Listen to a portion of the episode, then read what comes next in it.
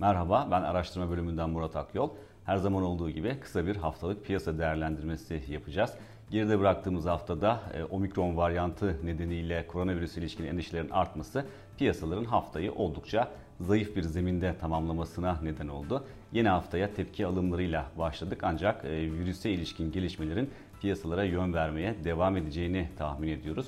Bu noktada tersi de geçerli olmakla birlikte virüsün yayılma hızının yüksek olması durumunda hafta içinde risk iştahının daralması şaşırtıcı olmayacaktır. Koronavirüse ilişkin endişelerin artması nedeniyle FED Başkanı Powell'ın yarın Senato'da gerçekleştireceği sunumun önem derecesinin de arttığını söylemek mümkün. Öyle ki e, virüse ilişkin endişelerin daha da e, artması, virüsün yayılma hızının yüksek olması durumunda Fed'in e, mevcut durumda e, tahvil alımlarında azaltıma giden Fed'in e, bu azaltım hızını e, önümüzdeki e, aylarda biraz daha aşağı çekmesi muhtemel görünüyor. Dolayısıyla Fed Başkanı belki bu yönde çok net söylemler kullanmayacaktır ama özellikle sunumun soru cevap kısmında Fed Başkanı'nın söyleyecekleri piyasalar tarafından yakından takip edilecektir. Makroekonomik veri tarafında ise bu hafta hem Amerika'da hem de Euro bölgesinde PMI endeksleri açıklanacak. Ancak veriler e, nihai nitelikte olduğu için anlamlı bir piyasa etkisi yaratmasını beklememek gerekir. Bu kapsamda daha çok Amerika'da açıklanacak olan ISM endekslerinin e, daha fazla yatırımcı ilgisi çekeceğini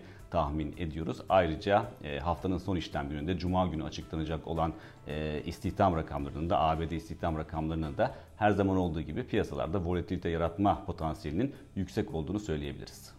İçeride ise bu hafta en önemli konu başlığını e, Cuma günü açıklanacak olan enflasyon rakamı oluşturuyor. Mevcut durumda 12 aylık enflasyon %20 seviyesinin hemen altında bulunuyor. Ancak genel piyasa beklentisine baktığımızda e, Kasım ayı rakamıyla birlikte %20 barajının aşılacağı tahmin ediliyor. Önümüzdeki aylarda ise özellikle kur geçişkenliğinin enflasyon etkisini yakından takip edeceğiz. E, Merkez Bankası'nın beklentisine baktığımızda ise son enflasyon raporunda yıl sonu enflasyon tahmini %18.9 %18.4 olarak belirtilmişti. Ancak mevcut görünüm e, yılı bu seviyenin üzerinde tamamlama ihtimalimizin biraz daha yüksek olduğunu gösteriyor. Cuma günü ayrıca e, kredi derecelendirme kuruluşu Moody's'in Türkiye'nin kredi notu ve görünümüne dair bir güncelleme yapması bekleniyor.